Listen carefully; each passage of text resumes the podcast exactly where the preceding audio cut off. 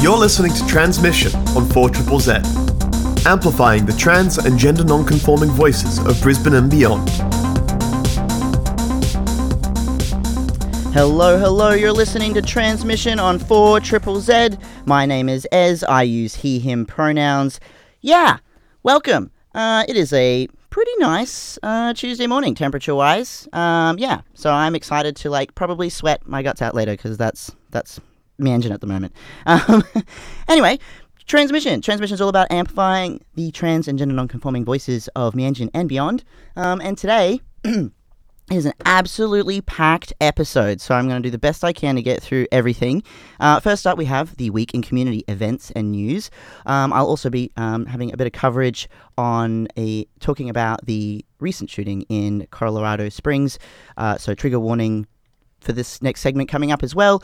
Uh, after that, I'll be chatting to Dr. Alys Saylor, uh, who is a surgeon here in Brisbane who performs gender affirming surgeries. We'll be having an interview with her later, which I'm really, really excited about. And after that, we'll be chatting. Uh, I have a pre recorded session uh, chatting to Maeve Marsden from Queerstories, which is part of Melt Festival this year, and I have a quick chat with her as well. So, yeah, it's, uh, it's going to be a full episode. Uh, so yeah, let's just like dive into the first part, which is all about yeah the weekend community events that are coming up. So uh, there's Queer Slice Artist Market, which is at Netherworld in the Valley on Saturday, 26th of November from 11am till 3pm. Queer Slice is coming to Netherworld, an artist market featuring local talent from Brisbane, including artists from Ludo Studios, Bluey. Come grab a slice of what queer Brisbane creatives have to offer, featuring artworks, creative wares, and more. This is a market you won't want to miss. So, yeah, Netherworld this Saturday from 11am.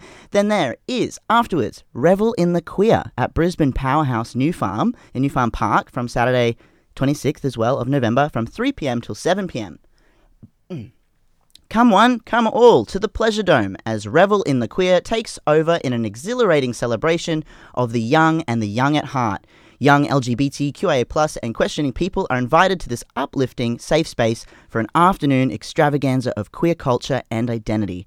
Roll up with friends, family, your dog, even your nan, to enjoy a, a queer mega mix of talent from across Australia. Revel in the afternoon sun, rejoice in spectacular performances, delight in delicious food, and connect with the community to conjure bright futures together.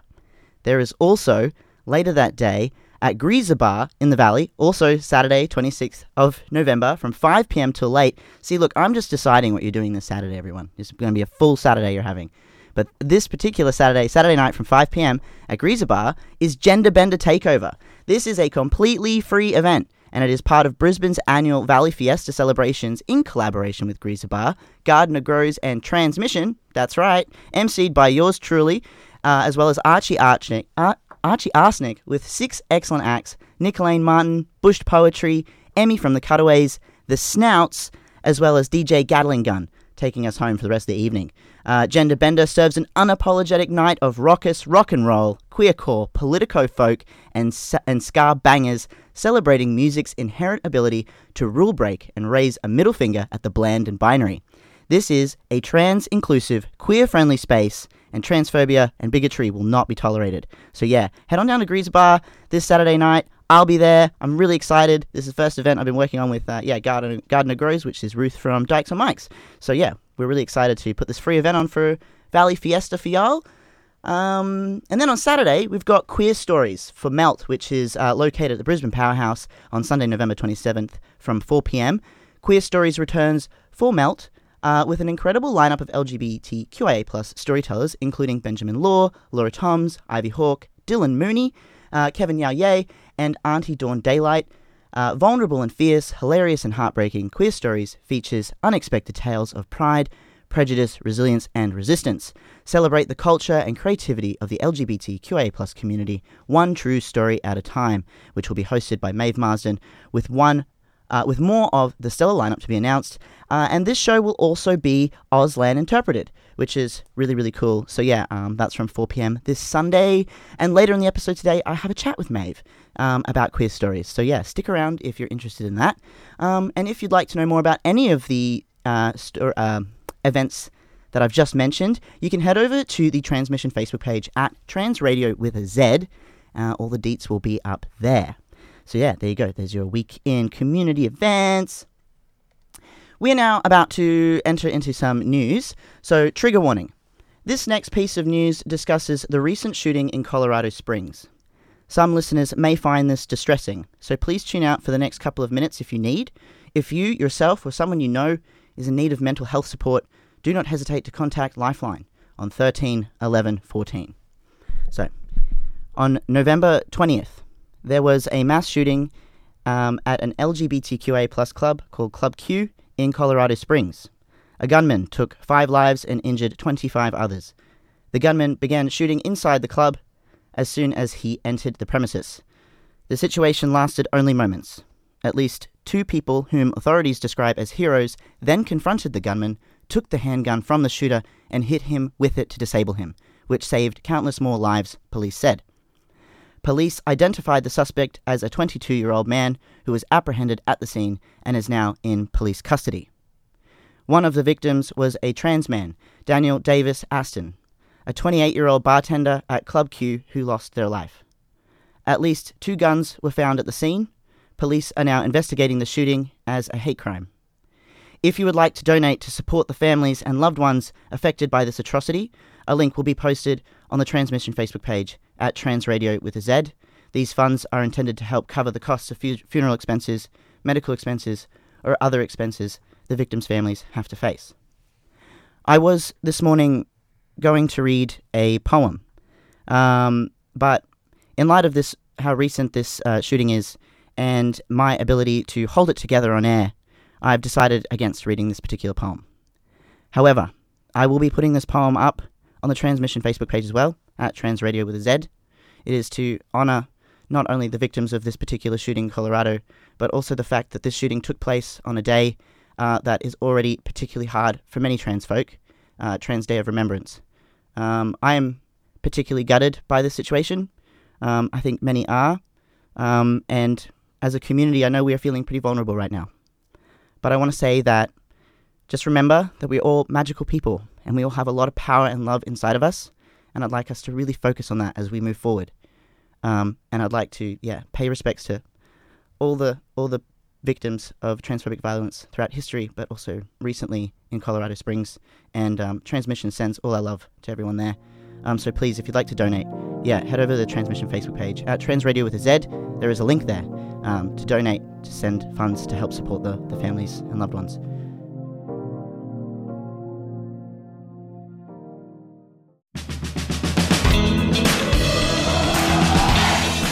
My name is Georgie Stone, and you're listening to Tranzmission on 4 Triple Z. Hello, you're listening to Tranzmission on 4 Triple Z. My name is Ez. I use he, him pronouns, and yeah, you're listening to Tranzmission. We are now about to head into a really cool segment. I've been waiting to interview this this particular guest for a while. Uh, she's really great. Um, and yeah, so I, I won't I won't give away too much because I'm going to ask ask more questions. But essentially, Dr. Alys Saylor is a Brisbane-based surgeon, uh, pro- providing uh, surgeries in gender affirming care mostly. So, uh, how are you, Alys? I'm great, Ez. Thanks for having me on. Uh, what's your name and pronouns for everyone? Uh, my name's Alys Saylor, and my pronouns are she, her. Fantastic. Uh, so, first of all, what kind of services do you provide? Uh, well, I've been a plastic surgeon for 15 years now, and I started out as a breast specialist. And um, many years ago now, about eight years ago, a good friend and colleague of mine, Andy Ives, who does gender affirming surgery in Melbourne, pulled me aside at a conference and said, Why on earth aren't you doing top surgery if you're a breast specialist? And I said, To be perfectly honest, it hadn't crossed my mind. And so a month later, I was down in Melbourne doing top surgery with Andy, and then a couple months after that, he was up here doing my first cases with me. And in the last eight years, it's built to about 70 to 80% of my practice, Yeah, wow. which is pretty lucky for me, given that's one of my favourite surgeries to do is all the gender affirming surgeries for chest. Um, they're the only gender affirming surgeries I do. I don't do bottom surgery. I don't do um, any facial feminization, but we do have a new surgeon in my practice, Valley pra- uh, Plastic Surgery, uh, called Adam Honeybrook, and he will be taking up some of that work for me in Brisbane, which is very exciting. Oh, cool. That's great. Um, so yeah, I offer um, breast augmentation. I offer top surgery, which is a double mastectomy, um, and I offer that in all its forms and varieties because everyone's gender identity is basically affirmed by being able to present in their chosen way, in their perfect skin, their perfect body, and it's not a cookie cutter mm. type of operation. You really have to listen to patients and understand what they want out of it to give them the best possible result. Mm. So it's a pretty flexible surgery. Yes, you get rid of all the breast tissue, but the aesthetic, within reason, is entirely up to the patient. It's Yeah, yeah. all about them. I also understand. I just let listeners know as well that uh, Saylor's recovering a little bit, so I may have a little bit of a cough. Uh, not COVID. We're all safe in here. We're all good.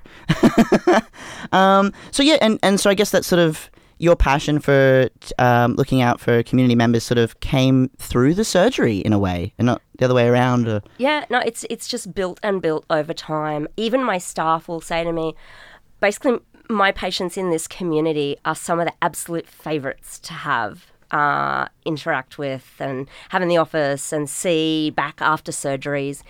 It's such a massive life changing surgery, I think, for so many people. And just the fact that they're there and they're getting access to it. And I think my staff get really excited as well for them. We've had to do a fair bit of training, of course, but yeah, it's definitely a patient population that is often much better to interact with, much more exciting to interact with than some of the, I guess, maybe it's offensive standard run of the mill, say, cosmetic surgeries. I probably shouldn't say that, but um, I love it. It's, um, and I'm so glad it's become such a massive part of my practice. yeah, I'm pretty excited if I'm going to work and doing four or five gender affirming chest surgeries in a day. Yeah. I'm pumped. I, I um yeah I, I am one of your patients as well and um yeah that's how I sort of got to know you as well. And I've you know it's uh, when you said cookie cutter before I remember you saying to me so the only time I use a you know cookie cutter is in the surgery when when uh, we're grafting your your nipples I use literal cookie cutter to make the shape so Well, they have to be round. we have to they don't it stay round often, which is sad for me, but it's not about me, it's about you guys. like I use a cookie cutter, all right? I use a literal implement. um, so I did reach out to the community to ask them, you know, hey, do you have any questions for a surgeon uh, reg- regarding top surgeries? And uh, so I do have some questions uh, here from some of them. Um, I'm just going to read literally the question that Sev, uh, former guest of the show as well, uh, sent me. Uh, so this is what uh, he said here. What options are available for fat folks who want top surgery, especially those with conditions and hormonal issues that make weight loss very difficult? How and how can the barriers to gender affirmati- affirmation surgeries due to weight be addressed? I, as I said to you earlier, when I read that question, I was like, fat folks. Okay, Right. let's break this down. Okay. Um, and, you know, what is fat? Yeah, And yes, there is massively overweight, yeah, which, as a safety issue for the most part, may mean you can't have surgery. Mm-hmm. And may mean, yes, you have to look at weight loss options, even to the extent of maybe weight loss surgery beforehand. Mm-hmm. But to be perfectly honest, and I've heard a lot from other patients that I'm really strict on weight requirements, but it's interesting because this is probably the most flexible I am with weight is top surgery yeah, right. Most of the restrictions are around the actual facilities I work in. So the day surgery facility, yes, has to have a weight restriction. And unfortunately, because the uninsured patients, it's a much more financially beneficial way to do it because it's a lot cheaper at the day surgery. But you do have to be under a certain weight because we just don't have the equipment. We don't have any support staff like orderlies to help us move the patients. Yeah, right. So it is quite unsafe for a larger patient to be moved. And if something goes wrong under the anaesthetic, where we've got very limited resources to look after patients properly. And that doesn't mean you can't have surgery if you're a slightly bigger patient. I operate on people up to about 140 kilos for top surgery Yeah, because it would be. I, I don't know how anyone exercises in a binder, to be perfectly Yeah, oh, honest. oh, I couldn't. And I I don't definitely could not. understand how people, you know, i- i- people at gyms like staring at you. They're quite mean often. You don't feel co- comfortable going and trying to do the right thing, which is what you want to do to get your surgery. So I, I'm very flexible, but you just have to come to the bigger facility, which unfortunately is more expensive. I can't do anything about that. I'm sorry. I wish I could. But Yeah. um, uh, you don't have to pay for an overnight stay always. I can do you first on the list, see you in the afternoon, and that avoids a lot of expense, but it's just safety. This is your forever chest. I can't risk not giving you the forever chest and potentially endangering your life Yeah. just for the sake of one variable for the surgery that is at least one we can try and control. Mm. It's hard. It is hard work to lose weight. It is hard work when there are hormone issues, mental health issues, general acceptance, the discrimination, the stigma surrounding this, often in the mainstream world, mm. where acceptance can be a, a big issue.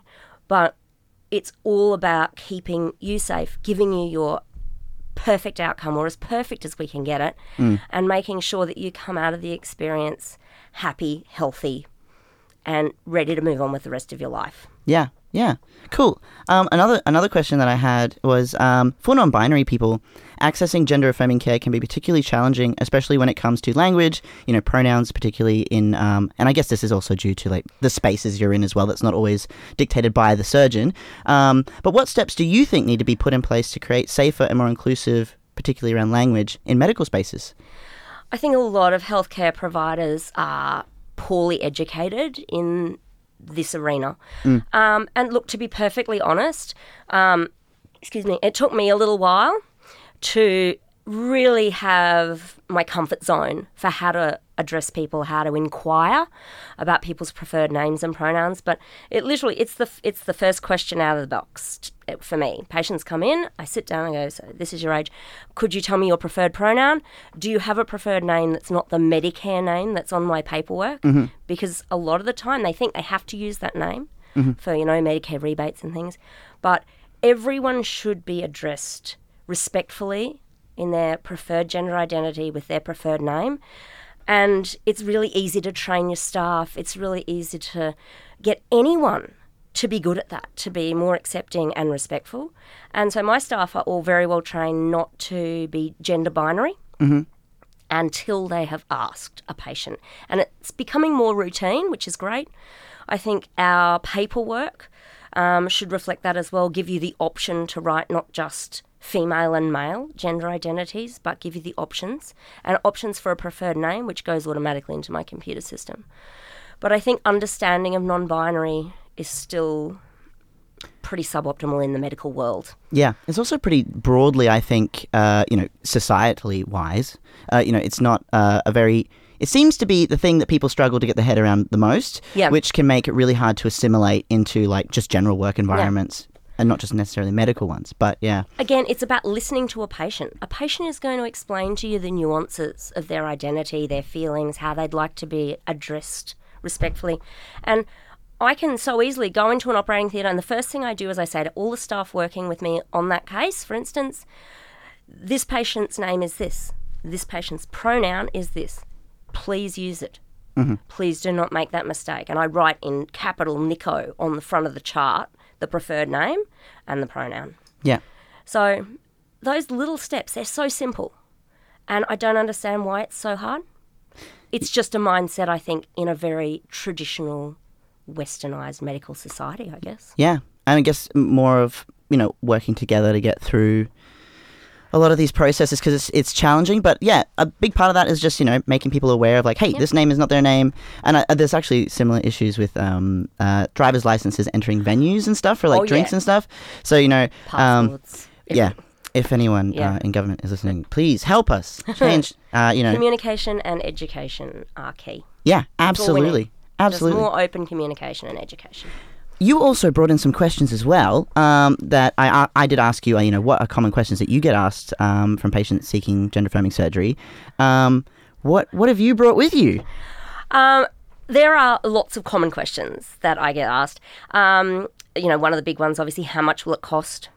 And we give a patient all our patients broken down quotes. There are no variances in costing for any different style of top surgery or augmentation or whatever gender affirming chest surgery I'm doing.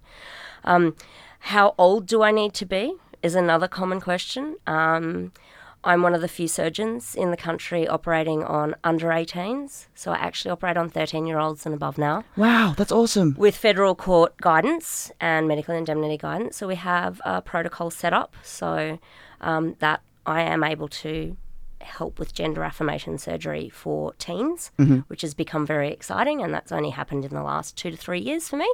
Yeah, wow. Um, how much weight do I have to lose? Yeah, that's always that's always a big one. Um, but we've talked about that. Um, what types of surgery do I do? So for augmentation, under the muscle, over the muscle, for top surgery, around the nipple, keyhole, um, the double incision, grafts, no grafts. Uh, I get asked, will I have feeling in my nipples? And the answer to that is probably not. Sorry, they don't come with a nerve, but we do our best. Yeah. Um, they patients often want to know how long they have to stay in Brisbane if they're from out of town. They want written instructions, which of course we always give. Yeah. Um, the staying in Brisbane is seven days if you're from out of town. Um, can I use THC or CBD before surgery? That's a big one because anxiety related to gender dysphoria is helped a lot often by Yeah, yeah. THC or CBD. I have no problem with it. If that's what helps with anxiety, you should keep doing that. You just can't smoke it. Yeah, yeah. Any other ingestible format is fine. Get your brownies. Don't come too No, high to that's not advice. That's yeah, not- you get sent home. Um, I didn't say anything. what are the chances I'll need a revision surgery? And I talk all my patients through that Mm-hmm. in the consultation.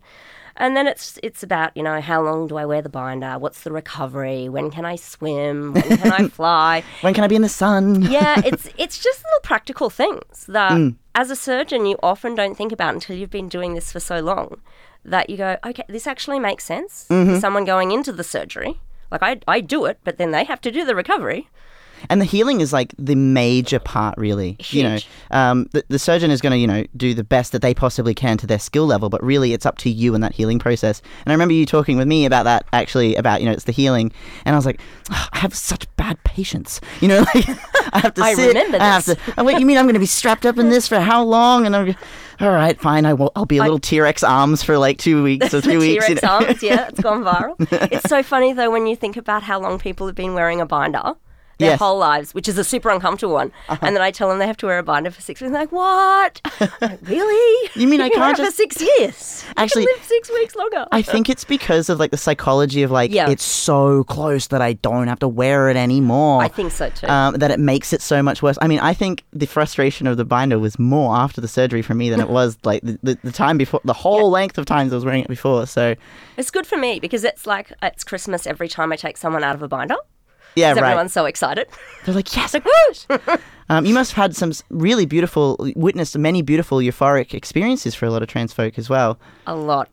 And especially in that younger population. Like, I've had my first couple of cohorts graduate grade 12 now Oh wow. as different kids. It's quite amazing to see the change. I don't recognize some of them in the waiting room anymore because they're so happy. They're achieving, they're interacting socially in a way they just never could before. Mm. And the fact that they're so confident, and I see these great photos of them going to formals in electric pink suits and gold glow mesh singlets and platform, like, you look amazing. Like, this Yeah, is yeah. so cool that you feel so good about yourself now that you can present any way you like and you're owning it. yeah, yeah, And you know, no one can take that away from them now. yeah. That's so cool. It's They're really in cool. Perfect body. Um, yeah, perfect body. And I guess like that's really you know what you're facilitating in your job is you know creating someone's you know most comfort in their body. And um, I recently uh, went to like a particular panel where someone had said, uh, I think it was Heidi LaFay actually. Uh, she said, um, "When did you know that your body was yours?" And I think for like I had that question only just recently, and I thought. It was around the time that I started having like around my top surgery because for me that was when I went this is mine and I can choose what I want to do with it you know um, so yeah thank you so much for providing the care that you do it's, it's really amazing um, I It's do exciting for it's- me. it must be so exciting. I love it. Yep, love going to work every day. um, last question I have was as we look into the future, what kinds of changes do you think need to happen in terms of accessibility and affordability? Um, so surgeons like you can give the best possible care. Look, best possible care is or should always be every healthcare provider's goal. It's certainly mine. But unfortunately, in the healthcare system we have at the moment, uh, we're struggling with equality and equitability. in healthcare, especially for gender affirming surgeries. In Queensland, the law is actually that it is excluded from the public healthcare system. So you Yeah. are not to perform gender affirming surgeries in the public health system in Queensland. All the states have different rules, apparently. That's crazy, but that's how it is. Um, and it's expensive surgery because it is offered in the private sector. And we, we try hard to, you know, help facilitate it for patients. I fill out paperwork for superannuation release, NDIS forms, whatever I can do. Um, unfortunately, and I find it really sad, but I don't know that there's a foreseeable future where it will be accessible in the public health system. Mm. Partly also because, you know, I mean, no facility I think has the capacity or the funding, especially after COVID. And there are so few surgeons I find who are even willing to engage in this space and offer Right. gender affirming surgeries. So if I'm doing the majority in Queensland, I you know, where do they put me in the public space So to be think- allowed to do that and have time to offer it to the number of people who would want it? Do you think that there needs to be sort of a revisitation of funding in like the, the public health system to like actually specifically allocate this? Well, the problem with public health funding is um, that access to these sorts of surgeries is not limited to people with gender dysphoria or transgender patients. Access to these surgeries is denied for also every other breast and chest surgery I do for female patients, male patients, cisgender patients. So it's not just in this space that I work predominantly in mm. that, it, that it's an issue. Elective surgery in Australia is becoming harder and harder to access across the board. Yeah, right. And I mean, in an ideal world, every medically necessary procedure or surgically necessary procedure should be able to be accessed by any patient Yeah. Who has access to Medicare. I mean, that's what equality and equitability is. And that's the dream. it's the dream, That's the dream. but the dream gets eroded every year. Funding doesn't go up every year. Yeah. It tends to stay static or even go down, or it gets diverted, obviously, in COVID.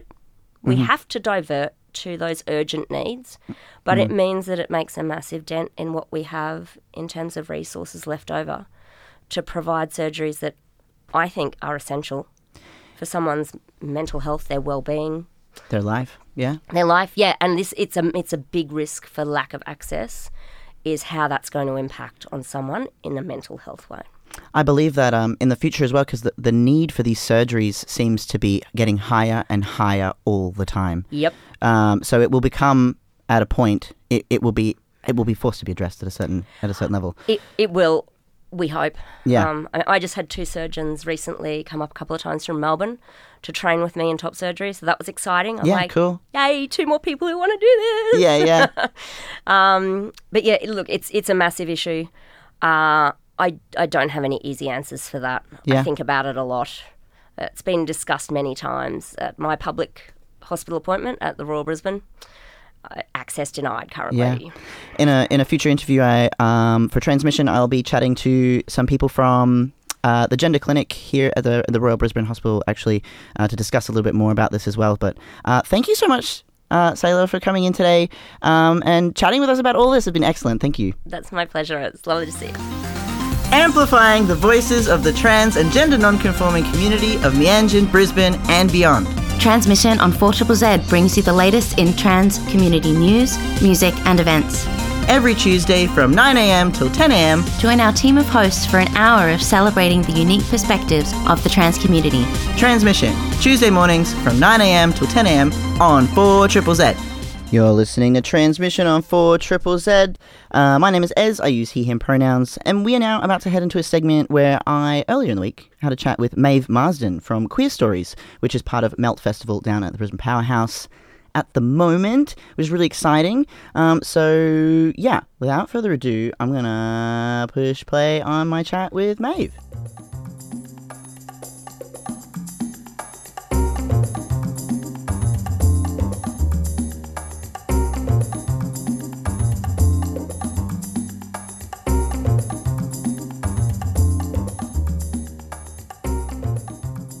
I'm here talking with Maeve Marsden about Queerstories. Would you like to introduce yourself? Hello. Yeah, as you said, my name's Maeve Marsden. My pronouns are she and her. And yeah, I've been hosting and curating Queerstories for seven years now. So thrilled to be here talking to you about it. Oh my goodness, seven years. It's really been that long. Yeah, yeah. Like it wasn't, it didn't become like a really monthly, regular, super structured thing till 2017. So that's five years. But I was hosting them in Sydney in a kind of more low key way from 2015. Yeah, wow. I saw um, as well that you've got a pretty stellar lineup for Melt Festival, which will be coming up here in Brisbane soon. Yeah, so I've been doing the shows in Brisbane since 2018, and it's a beautiful partnership with the Powerhouse where we do these epic shows in their big theatre and it's fantastic. We get like 500 600 people.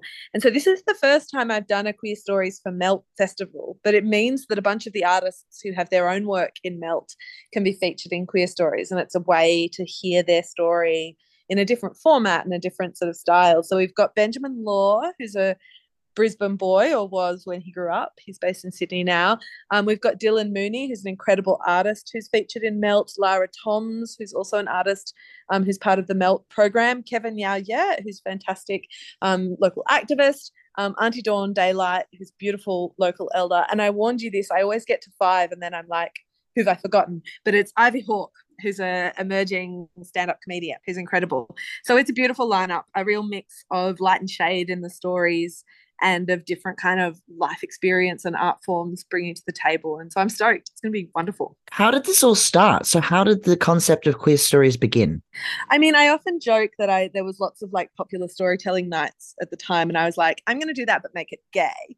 Um, but but I was programming an event in Sydney called Late Night Library, which were arts events after dark in City of Sydney libraries and I was given the King's Cross Library to curate. And so it's right on the site of the first Mardi Gras protest and sort of deep in what has been a kind of queer and, and sort of red light district. So I thought about kind of queer histories and I thought about the role of libraries as kind of preserving history and re- preserving kind of the public record and how many of our stories aren't part of the public record because of centuries of discrimination.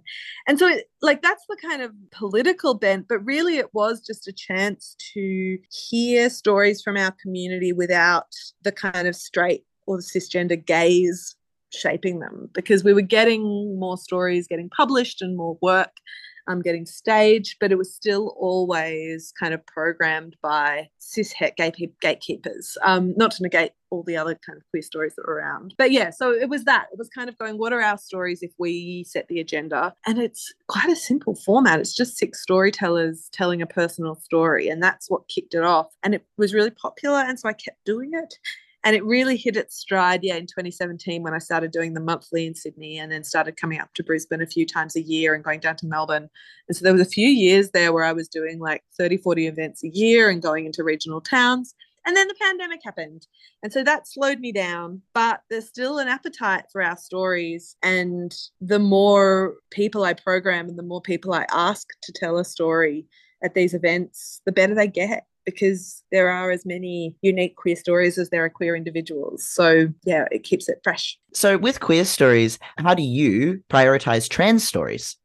I mean, every time I program a show, I try to ensure the full breadth of identities within our community get a look in. And the beauty of doing so many events in so many places is that, you know, every single one of the LGBTQI plus has had a platform um, at Queerstories. And the prompt for writers um, or storytellers at Queerstories is tell the story you want to tell but are never asked to.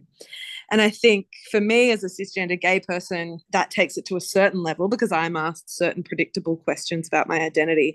But for trans people, the questions that they get asked are even more predictable, more invasive, more framed around a kind of cisgender understanding of the world. So I think that prompt, tell the story you want to tell, but aren't asked to, for trans storytellers who I've been lucky enough to work with, has been exciting. Because for some of them, it does mean talking about identity and wanting to say no no i really want to talk about how i conceive of myself and and how i came to this understanding of myself. But for lots of them it's like no i want to talk about being a gamer or i want to talk about going on this great holiday i went on or i want to talk about my mother or you know like it's there's so much to us other than defining our identities for others, that a platform where you are offered the opportunity to set the agenda yourself is really important to me. And so it's important to me for all identities, but I think especially with trans people being subject to the worst of kind of discrimination at the moment and being such a political football, a platform where they're not asked to explain themselves or educate cisgender people matters. I just want to ask so, when can we see you? When can we see you here in Yes. the engine in Brisbane? Queerstories for Melt Festival is happening on Sunday, the 27th of November. And we've got a kind of late afternoon show at 4 p.m., which means you can come and have a drink, catch up with friends, but not be too tired for work on Monday. Yeah, and it's going to be a really beautiful night. It really is always such a chance for hundreds of us to get together and listen. It's it's listening, it's holding space for each other's stories, but it's also, you know, laughing at ourselves and and the best and worst of us. I love it. Thank you so much, uh, Maeve, for joining me today. I look forward to chatting to you more. Thanks so much for having me.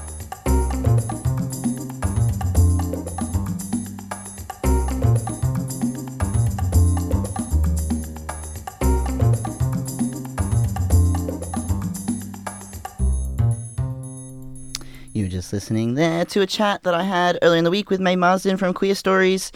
Uh, yeah, we're coming to the end of Tranzmission today. Um, it's been like, yeah, a roller coaster of an episode, uh, you know, with the week community news and events, as well as a chat with uh, Dr. Alys Saylor uh, around gender affirming surgeries, as, and then, yeah, just chatting to Maeve Marsden about Queerstories there as well.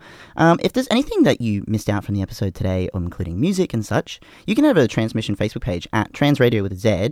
Um, all our socials I put up every week, uh, playlist, what we've done, um, a link to our podcast, as well as a link to our on demand. You can listen back up to five episodes on demand uh, with music and everything on the 4ZZZ website. So, yeah, 4ZZZ.org.au. Check that out. Yeah, there's also like Z Digital. We have a bunch of really cool Z Digital shows uh, that I love. There's Generation Triple Z, which uh, Kai and myself recently featured on talking about the origins of how Tranzmission came to be at 4 Triple Z too. So yeah, you should check out Mark and Lou. Um, beautiful, beautiful people. Uh, yeah, thank you so much for tuning in. Um, see you next week. Bye. Thank you so much for listening to Tranzmission. See you next Tuesday, 9 to 10 a.m. on 4 Triple Z.